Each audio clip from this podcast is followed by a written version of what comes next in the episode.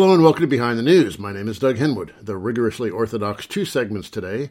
Wanda Bertram, our carceral state regular, will talk about an underappreciated aspect of American punishment, electronic monitoring. And then Joseph Daher will give us the rundown on Hezbollah. We're familiar with some aspects of mass incarceration, most famously the roughly 2 million people behind bars, and less famously the almost 4 million on probation or parole. These are enormous numbers, approaching the combined populations of Los Angeles and Houston. A much less salient form of correctional supervision is electronic monitoring, the ankle bracelet that keeps cops informed of the target's whereabouts. It might seem like a humane alternative to life behind bars, but it's not really all that humane. It's imposed on many people who should be left alone, guilty of crimes that shouldn't be crimes. It can have terrible effects on the physical and mental health of the monitored. Here with more is Wanda Bertram, who, among other things, works with the Prison Policy Initiative. The PPI has published several reports on electronic monitoring, the most recent in October. Wanda Bertram. Electronic monitoring, I think, seems like a magic bullet to some people. It seems humane and not as bad as prison, but uh, in some ways it's like prison without bars, isn't it? It is. The typical pitch around electronic monitoring that you hear from lawmakers is that it's a cheap, high tech alternative to incarceration. And for anyone who has been studying the criminal legal space for any amount of time, all of those words are major red flags.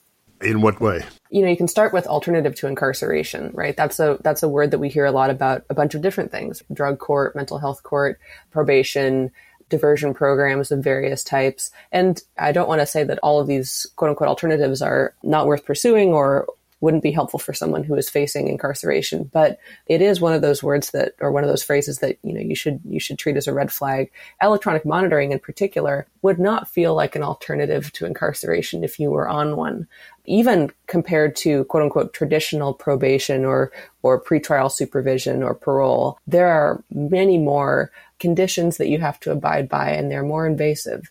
Typically you have to remain within a geographic location specified by the, the office that you're in and enforced by the this thing around your ankle. You have to abide by a set schedule and you have a curfew. Uh, there are certain jobs that you can't have because they involve moving around too much. Um, you can't be homeless. that involves moving around too much. There are limitations on what people you can see. If you violate any of these conditions on purpose or by mistake, this, this thing immediately lets the court or the probation office know and you can go straight to jail. That's a very intense mechanism of surveillance and that's striking given how much of an increase we've seen in jurisdictions blithely increasing their use of, of ankle monitors. Okay, so it's basically the technology, it's just a GPS strapped to your ankle. Is that what it's all about? It is. And I want to raise that even that is is kind of a misnomer because GPS helps you get places in your car.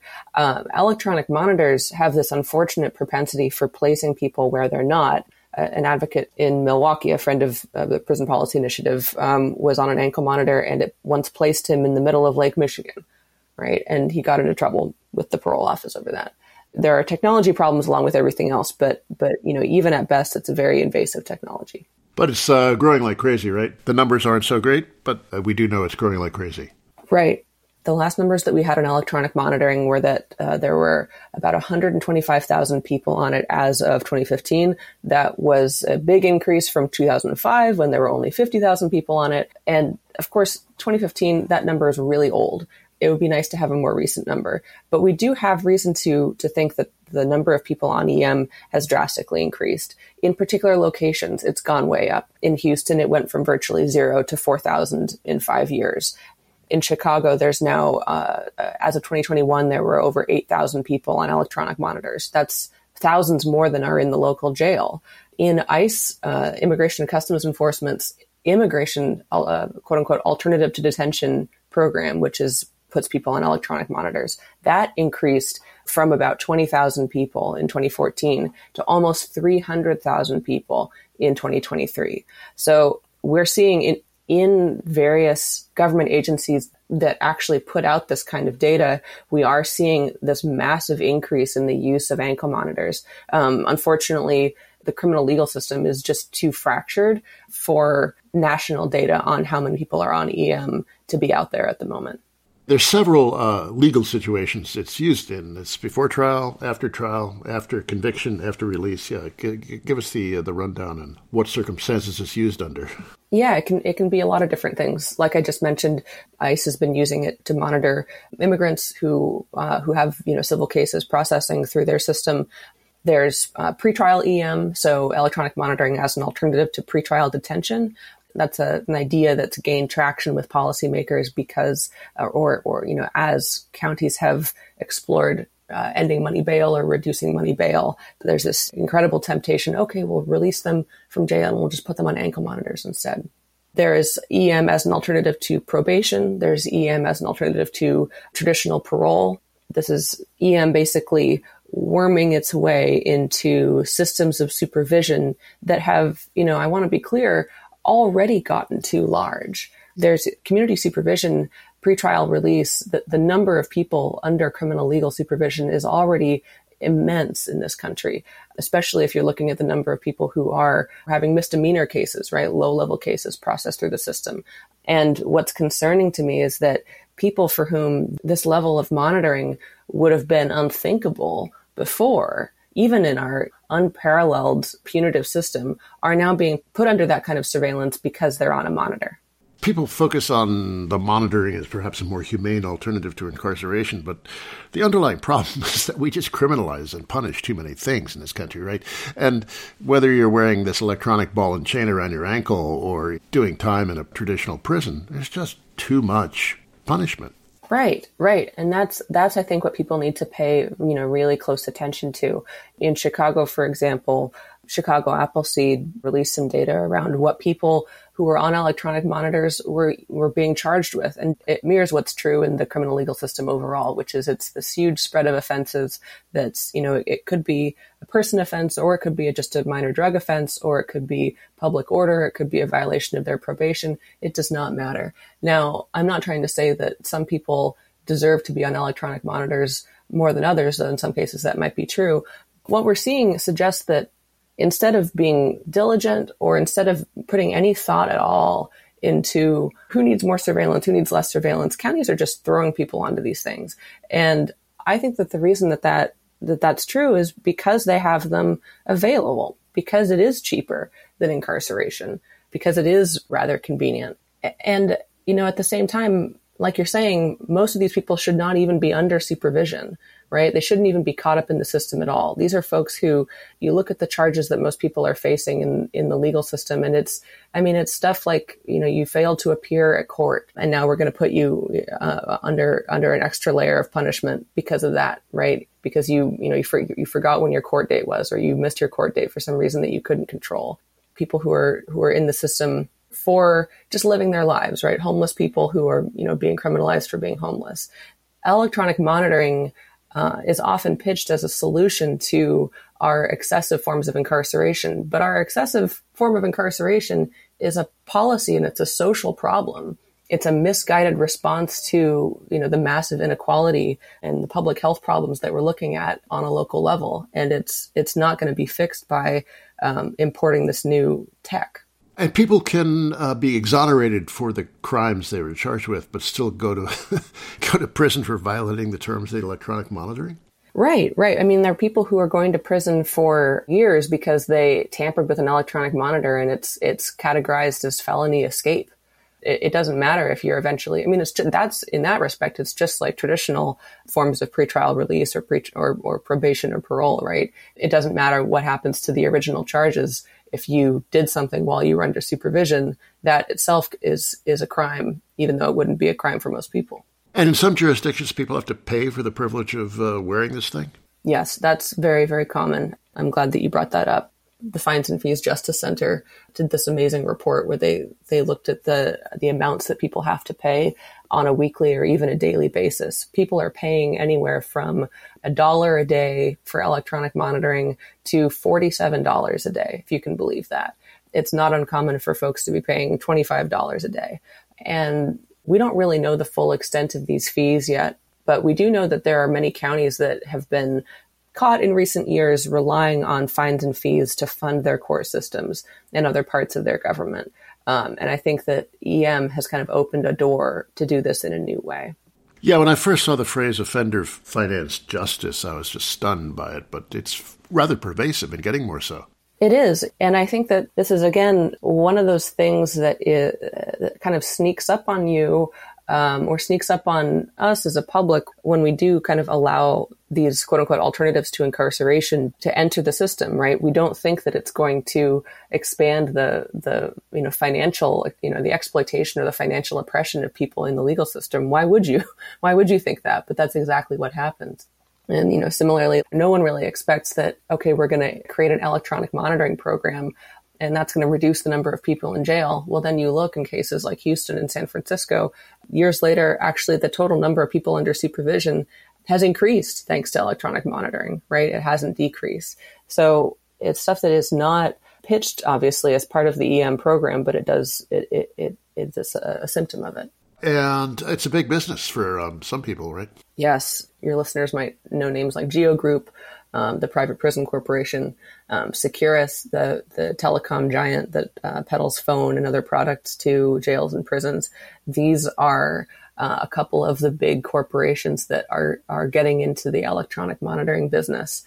And that's something I think is uh, really worrisome, partially because it's a it's it's an unexplored space. I don't know that many journalists even who have been able to penetrate these particular businesses and understand what the strategy of these companies is but it's it's quite disturbing because you know you look at a company like Securus, which got its start peddling phone phone services to prisons and jails. Then the FCC began regulating phone services, and then Securus said, "Okay, we're gonna now we have the ear of prisons and jails. We're to pivot to video calls." and you know we're going to get them to eliminate in-person visits and we're going and we're going to start introducing tablet computers and we're going to get them to eliminate physical mail you know, companies like this are always looking for opportunities to expand the business that they have, right? So, so electronic monitoring, you know, once your county is experimenting with it or has a, has an EM program in place, you can expect that the relationship that it has with those companies is not going to end there. I don't know what it would become. Uh, I don't know what new technologies are going to be introduced or, or, or hawked by these, by these corporations, but I just have a really bad feeling about it. I'm speaking with Wanda Bertram of the Prison Policy Initiative. Yeah, it's like the weapons business. It's just uh, recession proof and seems like to be on a constant growth path. There's always some new angle, some new scheme, and big checks from government agencies uh, that uh, private uh, operators can cash. Mm-hmm. Yeah, yeah, and I, you know, I think the the important distinction, of course, is that unlike the weapons business, I think that EM is often something that lawmakers with really good intentions will um, will look to as an option, right? Like I've talked to county controllers and, and we've talked to local and state legislators who are interested in EM because they think, okay, we have, you know, we have a lot of people in jail. Let's use this as a, as a means of getting people out of jail pre-trial. Right. Or let's, you know, we have a, a ton of people who are in prison. Why don't we get some of those people out or divert some of those people to electronic monitoring instead? Um, and it, and it seems like a, it's a, a quick fix, but yeah, you do have to realize that this is not something that's going to, uh, again, like, and I, I, hate to sound like a broken record, but this is not uh, an alternative if you're on one, right? You still feel like you're in prison. You're just in prison in your own home or in your own community, right? And advocates like James Kilgore um, with the Challenging E-Carceration Project in, in Illinois have been really bringing that to light um, by, you know, talking about their own experiences and talking about how they still feel incarcerated and still feel the shadow of the of the legal system over them because of you know how tightly they're they're surveilled. And uh, an angle that I didn't uh, think about until I read uh, your report on this uh, that uh, uh, these things can have harmful effects on physical and mental health. Right. Yeah. I mean, it, it can it can have all sorts of unintended consequences. Something that actually surprised me when so so we prepared this, like you you alluded to, the Prison Policy Initiative, where I work prepared this report recently about pretrial electronic monitoring programs. And something uh, that surprised me when we released this and I read it was that there are some people who can't even go to the hospital or go to the pharmacy when they're on EM because that's that's outside of the the geographic limitations that's imposed. And that's something that is going to affect a lot of people because people on probation and parole, these folks, you know, just like people in jail, tend to have chronic health problems right? It, it, tends to be people who have, they're more likely to have uh, a mental illness, more likely to be struggling with a substance use disorder, all sorts of things that are going to necessitate trips to the pharmacy, even trips to the hospital. If your monitor goes off when you do that, that's going to be a real problem for you. It means that we're effectively punishing people for having health issues. And then, of course, and I think this is maybe more what you were getting at, there's the actual physical pain of having this thing around your leg people talking about lesions and and you know chronic pain from from having to deal with this. And and you know these are folks who are you know often increasingly older people right? Uh, the the share of people in the legal system who are older is increasing. Often people who are already disabled. This is not like a magic halo that we place over people and say ah you're you know you're supervised but you, you won't even know it. And there's an impact on the lucky um, recipients families right I mean, of course, right? Like we were talking about those those daily fees that you have to pay. That money, you can't get that money without the help of your family. You know, we're talking about people who are working class or uh, low income. I guess I should say, and or, uh, you know, if you're looking at hundreds of dollars in startup fees for an electronic monitor, you're going to have to lean on your family for that. So this is something that where you know, just like just like incarceration, um, the the effects radiate out into people's communities. Okay, so the what is to be done question. Do we just want to throw them out? Um, is there a humane way to do this, or is that asking the wrong set of questions? No, I mean I think it's the right. It's I think it's the right question. We, and we do want to throw them out. I mean, in the sense that we need to start paying some really close attention to when and when I say we, I really do mean like every single one of us, because this is sort of like jail. This is a local issue. The expansion of electronic monitoring is largely happening on a local scale with your jail and your county again looking to it as an alternative to probation or pretrial incarceration. And so we need to. I think I I, I would love it if more journalists took a look at you know what, when this was expanding in their counties. I would love it if more lawmakers were critical and and watchful about this. There are so many places right now where it's being pitched as this benevolent thing, and rather than putting people on electronic monitors, just release them from jail right? We already have a ton of research showing that when you release folks on their own recognizance, rather than keeping them in detention or releasing them on with intense pretrial supervision, that's okay. You don't end up with, you know, this massive increase in arrests.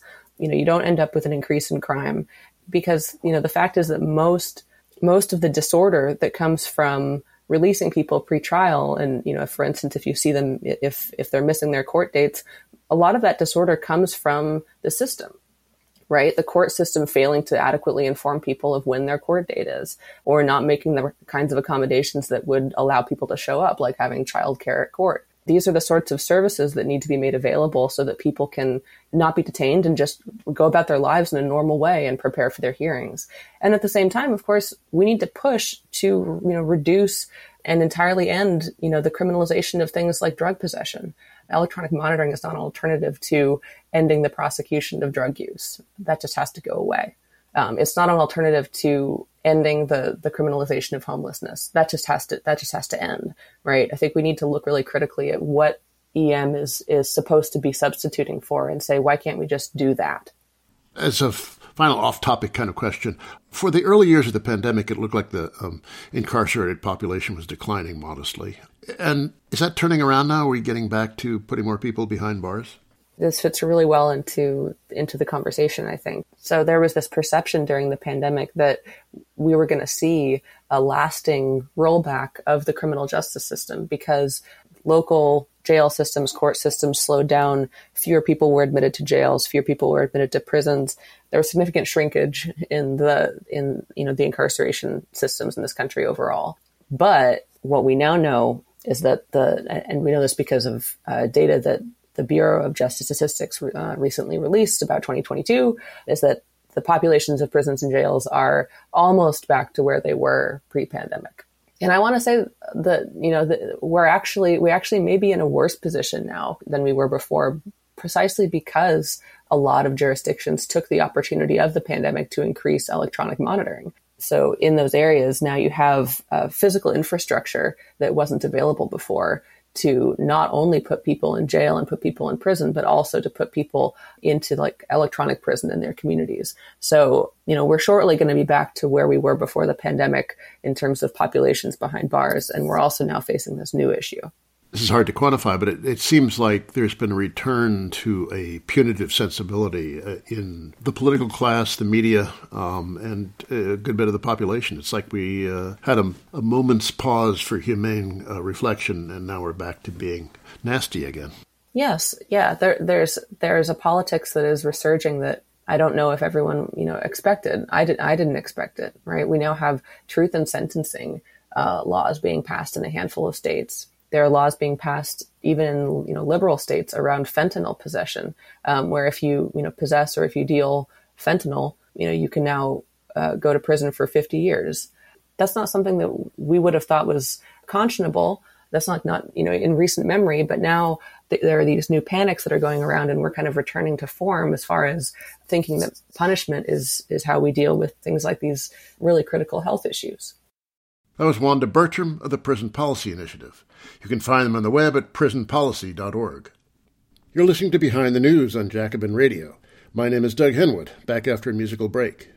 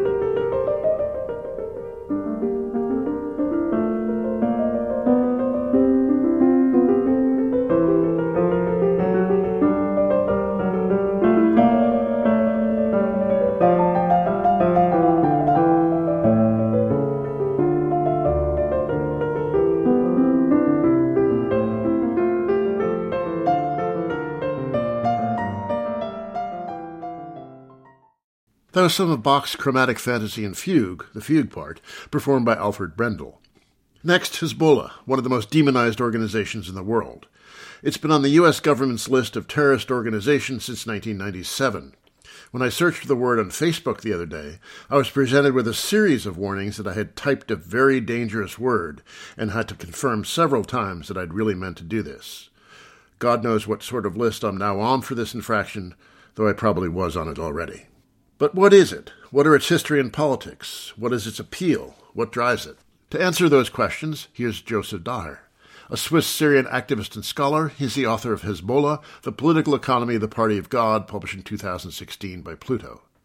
In the interview, we talk about the role of sectarianism in Lebanese society and politics. The country is remarkably diverse in both ethnicity and religion, and managing those populations has been a challenge for the state and ruling class for a long time. Now, specific governmental offices are reserved for specific religions and ethnic groups.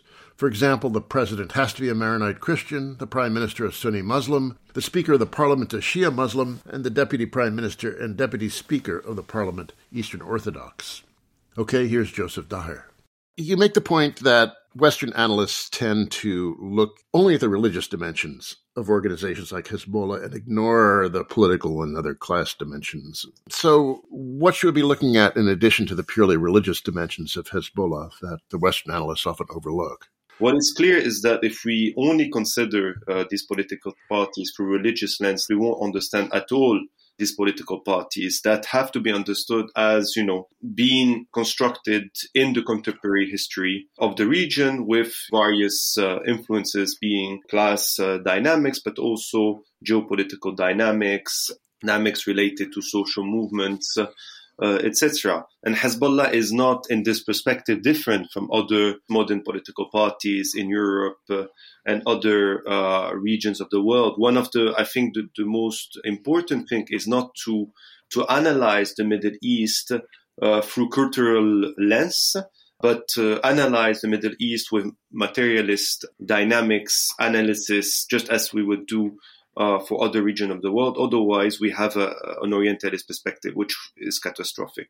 To be fair, the Lebanese ruling class has encouraged sectarian identifications, encouraged people to have their primary identifications be with their religious grouping, right? This has been a divide and rule strategy of uh, Lebanese elites for a long time. It did, and this was inherited. If we look at the origins of the, you know, the sectarian neoliberal uh, and liberal political system uh, in Lebanon is the mid 19th century through, you know, the various intervention of the Ottoman Empire and various Western countries, being France, England, French mandate over Lebanon in the 20s until beginning of the 40s consolidated the sectarian and neoliberal system in Lebanon. And afterwards, indeed, as you were mentioning, the various fractions of the Lebanese uh, bourgeoisie of different uh, sectarian communities have uh, instrumentalized uh, sectarianism as an instrument to consolidate their power on various popular classes, but also as an instrument to prevent any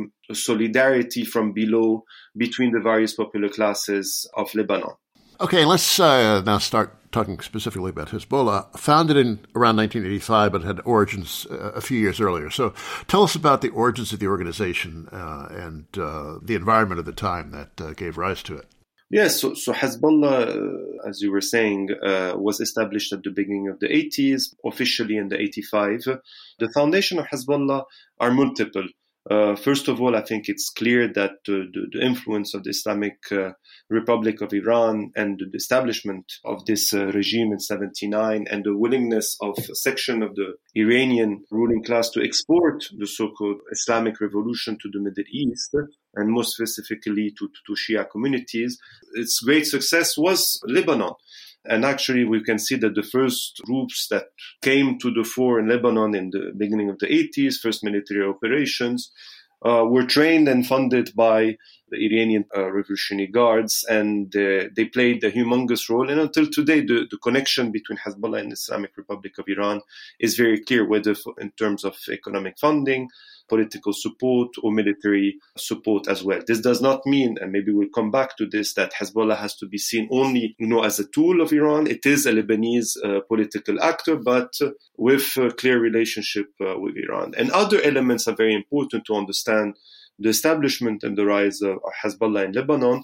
It was in a period of the Lebanese civil war and uh, during uh, also uh, Israeli occupation and intervention in Lebanon, uh, notably you know, the very well known uh, siege of Beirut, which led to the departure of the PLO, the massacre of uh, Sabra Shatila under the cover of the Israeli co- occupation. Definitely, the Israeli occupation were one of the main reasons in the foundation of Hezbollah. And another reason is also the fact that there was a trend among Shia Islamic religious leaders growing in the 70s and 80s with various uh, personalities were pushing forward for a form you know, of Shia Islamic fundamentalism.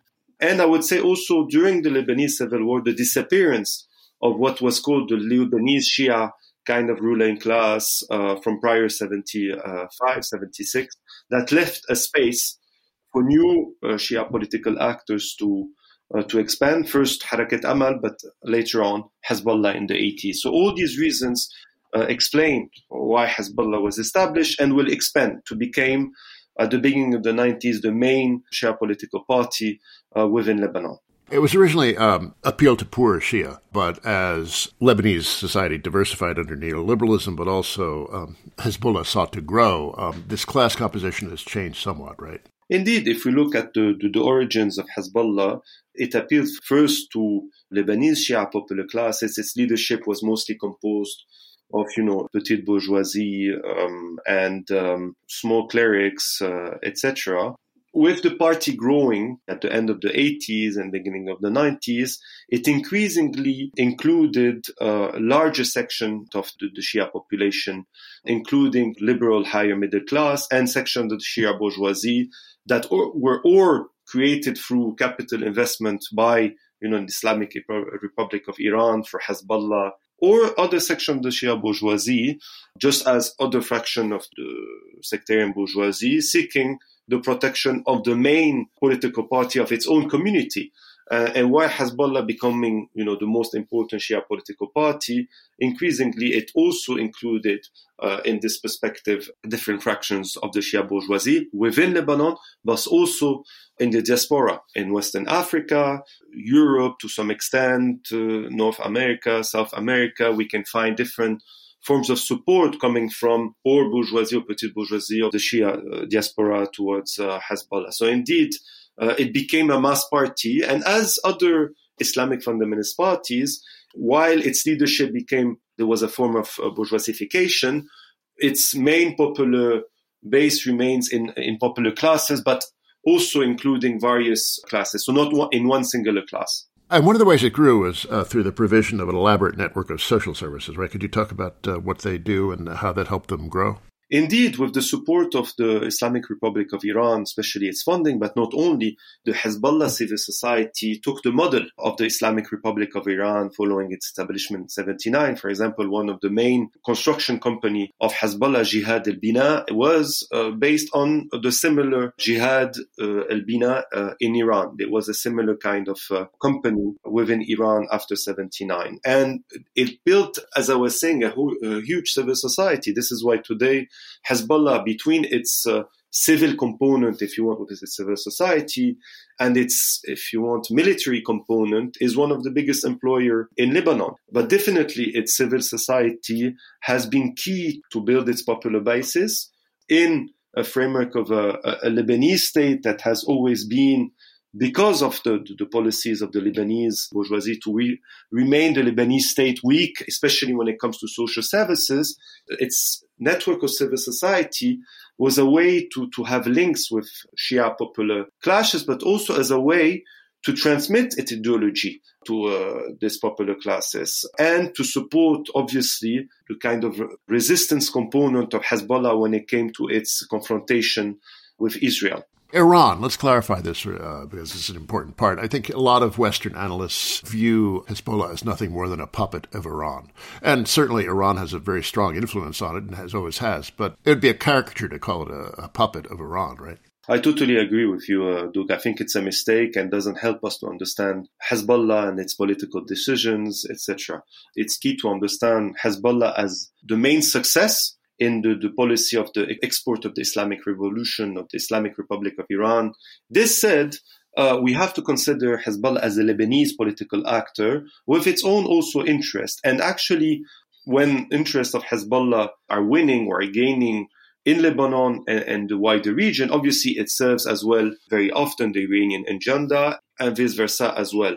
But moreover, I think since, uh, especially following the death of Qasem Soleimani in 2020, yes, by the, following its assassination by the US, Hezbollah importance have grown in relation to, to Iran. It uh, Hezbollah increasingly served, you know, as a, a, key mediator when it came to Iraqi uh, Shia militias, political parties to play a mediating role, or, for example, a mediating role between Hamas and uh, the same regime, which uh, allowed for the kind of reconciliation between the two actors, even though the reconciliation remains uh, limited until today. But they definitely have shared interests. But it's it's wrong to see that Hezbollah is just implementing the decisions of the Islamic Republic of Iran. I think it's a much more relationship with exchanges and seeking on both sides to advance their interests that again are very common and shared but we shouldn't see you know, Hezbollah only uh, implementing uh, Iranian uh, decisions. And it's also um, established a great deal of hegemony over uh, a significant portion of the Lebanese population, uh, and it's part of the government, right? So it is a very established political actor within Lebanon. Yeah, I think uh, since 2005, following the withdrawal of the Syrian regime from Lebanon, Hezbollah have participated in all Lebanese government that have been generally uh, united uh, national uh, governments and has participated in implementation of various type of policies, including neoliberal, neoliberal policies, austerity measures, etc. And in 2019, during the Lebanese uprising, uh, Hezbollah was one of the main parties opposing the uprising. It's actually sent some of its supporters and members to crush, you know, sit-ins, to crush protesters. And because Hezbollah has become the most important political actor uh, in Lebanon, its responsibility is even more important. And as you were saying, it, it's a form of hegemony among the, the, Shia population. But today, def- definitely, we can say that one of the biggest defenders, because of its military and political capacities of the Lebanese sectarian neoliberal system, is uh, Hezbollah. Even though if it's it's not its preferred political system, their preferred political system is a form of Islamic republic that is not in contradiction to neoliberalism. But because of the diversity of, uh, of Lebanon, the various communities, it cannot implement it. It became uh, the most important political party today in Lebanon and therefore playing a key role in defending the Lebanese sectarian uh, and neoliberal system. It is definitely the, the dominating actor on the Lebanese political scene. I'm speaking with Joseph Daher, author of Hezbollah, The Political Economy, of the Party of God, published by Pluto. And there's no way in which we could construe this as an anti-capitalist movement. It is uh, a very pro-capitalist organization. Even you know they, they have these social welfare um, aspects to them, but uh, that's uh, alongside capitalism, not opposed to it.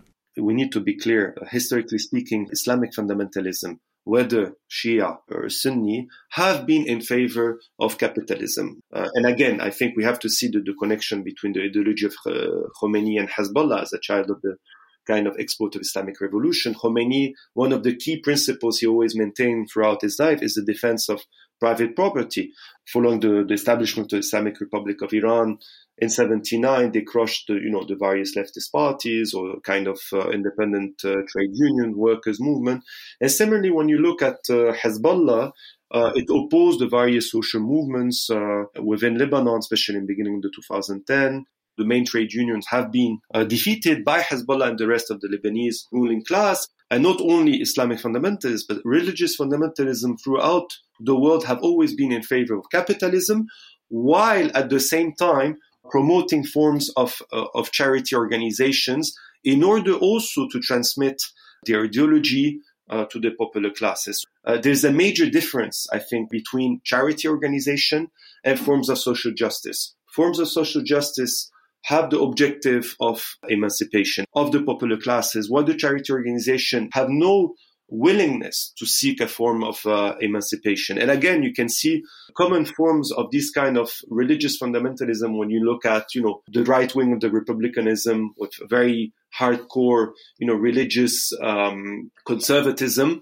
while at the same time encouraging a diminishing or a weakening of the state and its social services and, and promoting charity organization. We've seen similar kind of dynamics when it comes to the Middle East and North Africa when it comes to Islamic fundamentalism, supporting neoliberalism, encouraging austerity measures while promoting charity organizations.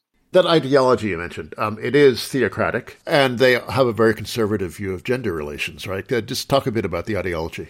Indeed, when it comes to, to gender, and if you look at Hezbollah specifically, they've been promoting, you know, a kind of Islamic uh, model for women that uh, is completely opposed uh, to feminism, with a focus on uh, mothership, education, specific jobs for women. While you know there've been various statements made by Hezbollah officials that you know uh, a woman that is unveiled and or that is divorced is not something really good, and that the Islamic model is the only way to follow for Muslim woman. Otherwise, if they join, you know, feminist movements, they would fall into a form of Western cultural imperialism. Similarly, we've seen increasing attacks, but this is not limited to the Middle East. We see, can see this uh, throughout the world, but Hezbollah have increasingly attacked LGBT uh, individuals and communities uh, rhetorically uh, in Lebanon, Hassan Nasrallah calling uh, to their assassination. But again, this is not limited to the Middle East. We're seeing this throughout uh, the world. So no, definitely in terms of ideology, Hezbollah is a reactionary political party, which sometimes, you know, in terms of ideology, in terms of its essentialism, falls in a way in the, the, the clash of civilization of the conservative American intellectual uh, Huntington. I don't think it's a form of anti-imperialism. You can't be anti-imperialism without opposing capitalism or dynamics of capitalism, which is definitely not the case when it comes to, to Hezbollah. Okay, let's talk about them in the present, and the current uh, war in Gaza. It seems that Hezbollah has been rather restrained in its response. How do you read uh, their attitude in the light of this war? the reason for the, the restraints of Hezbollah has been linked to, to different dynamics. First of all, we've seen since 2006 following Israeli defeat, it launched its war against uh, Hezbollah. And I speak of defeat because it wasn't able to achieve any kind of its initial objectives. Uh, quite on the opposite, Hezbollah came out very much uh, popular and very much resilient after 2006. But after 2006, we've seen Hezbollah more and more concentrate on other uh, objectives rather than the resistance uh, against is, uh, Israel. You know, we could see this prior 2006, especially after the, the withdrawal of Israel from uh, south of Lebanon in 2000. Uh, internally speaking, uh, seek to, to, you know, expand its power, become you know, the hegemonic party, the dominating party in Lebanon, and it lost increasingly support within Lebanon. And it knows Hezbollah, one of its reasons why it's restraining kind of its military capacities regarding uh, Israel is that it does not benefit the similar support than in 2006. Hezbollah as being seen as one of the most uh, important uh, defender today of the Lebanese neoliberal sectarian political party also lost popularity, as we saw in the Lebanese uprising of 2019, or is considered with other political actors as responsible for the Beirut blast in 2020. So restraint is also linked to the to the isolation, if you want, of Hezbollah's on the national scene.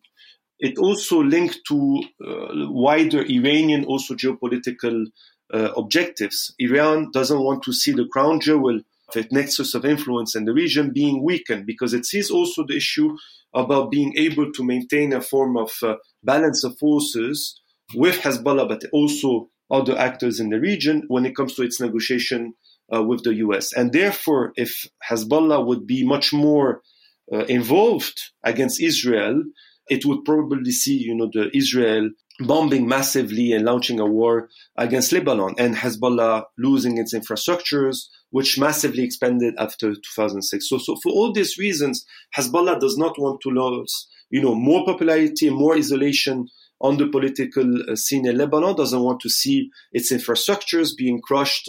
And without forgetting also the deep economic crisis in Lebanon since uh, October 2019 for a lot of Lebanese, uh, and Hezbollah knows it, they say they cannot sustain another crisis.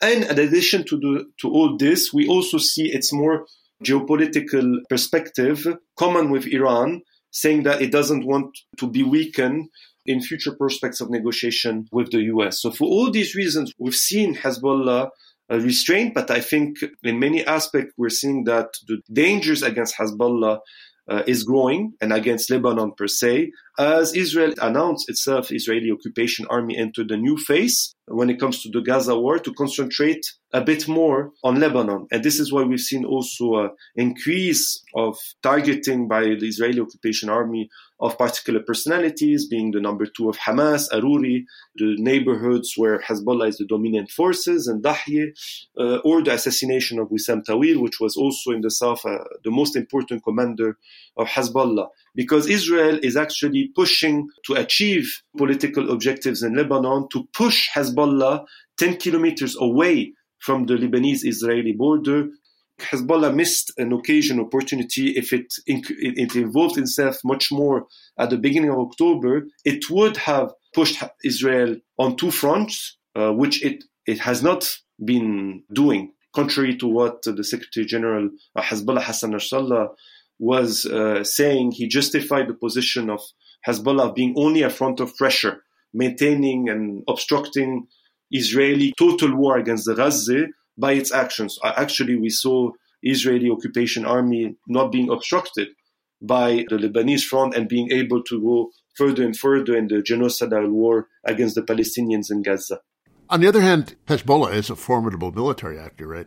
Hezbollah is a very important military uh, actor, but Hezbollah has lost nearly 160 soldiers since uh, the beginning of the, the Israeli genocidal war against the Palestinians in the Gaza war. This is quite a, a high number.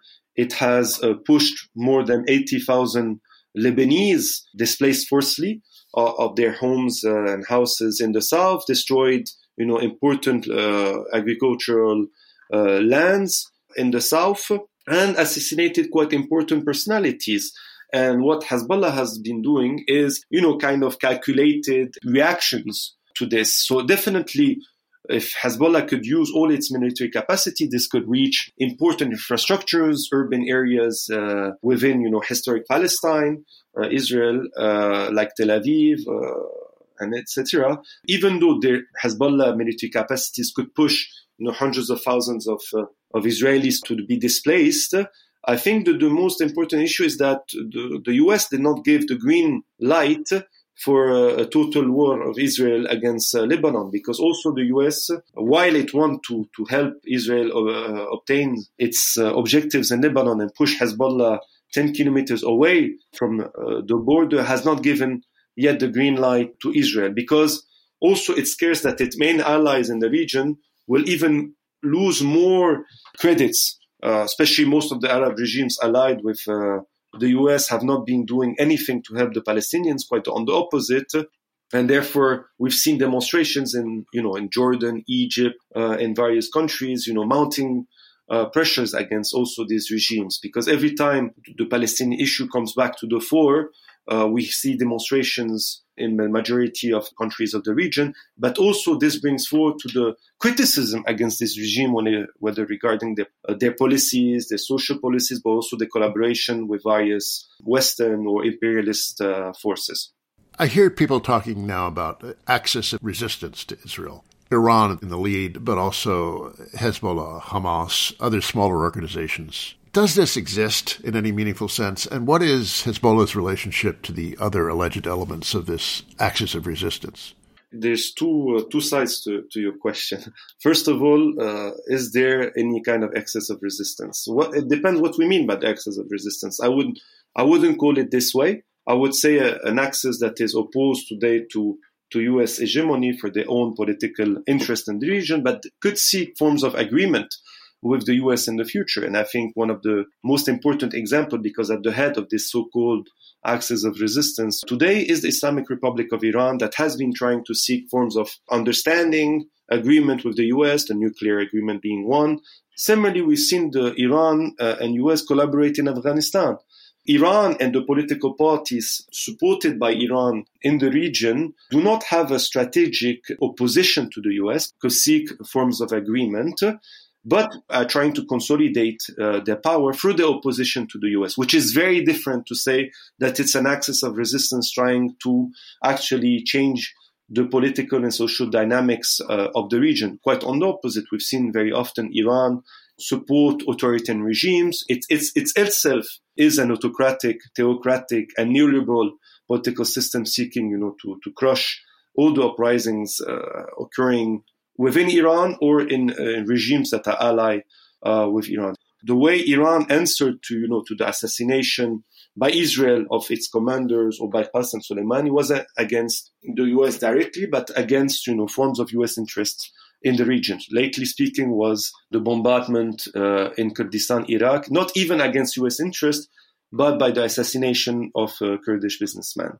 Now come to the second question. What is the role of Hezbollah in it? And this is where we've seen the growing importance of Hezbollah. Hezbollah has been a model for many, you know, uh, political parties connected or supported by the Islamic Republic of Iran. And definitely Hezbollah leadership has played an, an important role to assist also these uh, political parties and militia. So Hezbollah has sent, you know, military uh, experts to Iraq and to Yemen to help these parties, you know, uh, increase their capacities. Finally, uh, the relationship with Israel. What is the current attitude? Do they want to drive it into the sea or reach some kind of accommodation? What is at least their wish? When I started really being active politically and doing my research in the mid 2000s, already in the mid 2000s, Hezbollah's officials were saying, you know, it's not our role to, to, to liberate uh, Palestine. Our role is to defend the sovereignty of Lebanon to, you know, liberate the territories that are still occupied by Israel. The core of Hezbollah strategy or intervention or military confrontation until recently uh, was not with uh, with Israel. If you look at its intervention in Syria, was was much more uh, important. This does not mean that you know they just forgot about the, the, the Israeli issue because Israel remains a threat to Lebanon and to the whole region. Since 7th of October, we can see this. Or, for example, last year it accepted a kind of demarcation of the, the territories between Lebanon and Israel. Uh, this was a sign, you know, forms of accommodation. And I think, again, we have to understand in, in a more regional perspective linked to the uh, Iranian interests. So the resistance against Israel remains a key ideological and rhetorical issue, but could find forms of accommodation in the future. But the main problem is is Israel uh, ready for this? And it remains, you know, the most aggressive actor in the region and the actor that actually increases the instability of its region by its policies, quite the opposite to what you know Western or experts or officials uh, say that Israel is, you know, whether being a beacon of democracy or stability in the region. No, on the opposite, it's an apartheid state. It's a state that still occupy, you know, Lebanese territories uh, Syrian territories that still occupy the historic Palestine, not only the West Bank and, and the Gaza Strip and uh, East Jerusalem, etc. And it still has the major support of the US. The current war against the genocidal war against the Gaza Strip could not occur without the key support, whether politically, militarily, economically, of the US. The main problem is how do we move forward? So while I believe that Hezbollah could find, just as Iran could find forms of accommodation, just as if you see Hezbollah has find, you know, has participated in a national unity government with Lebanese political actors supported by Gulf monarchies or the US or the West, it could basically on a wider regional uh, perspective could also seek some forms of accommodation, including Israel, the only way to, to challenge, you know, this kind of Western various imperialist forces influence in the region is to have uprisings from below, connection through it, uh, to expect, hopefully one day, you know, the liberation of the Palestinians uh, in Palestine. But it won't come whether through so-called negotiation, peace negotiations sponsored by the US, or by authoritarian regimes in the region, including Iran, Turkey, Syria, Saudi Arabia, Qatar, and all over that seek only their own interests and not the liberation of the, the, the people, uh, uh, the popular classes of the region, including the Palestinians. That was Joseph Daher, author of Hezbollah, The Political Economy of the Party of God, published in 2016 by Pluto. I'll be interviewing another expert in Hezbollah, Aurelie Daher, next week. Despite sharing a surname, the two are unrelated and they have rather different politics. That's it for me, Doug Henwood. Let's go out with this a bit of sadness as a gift from Adrianne Lenker. Till next week, bye.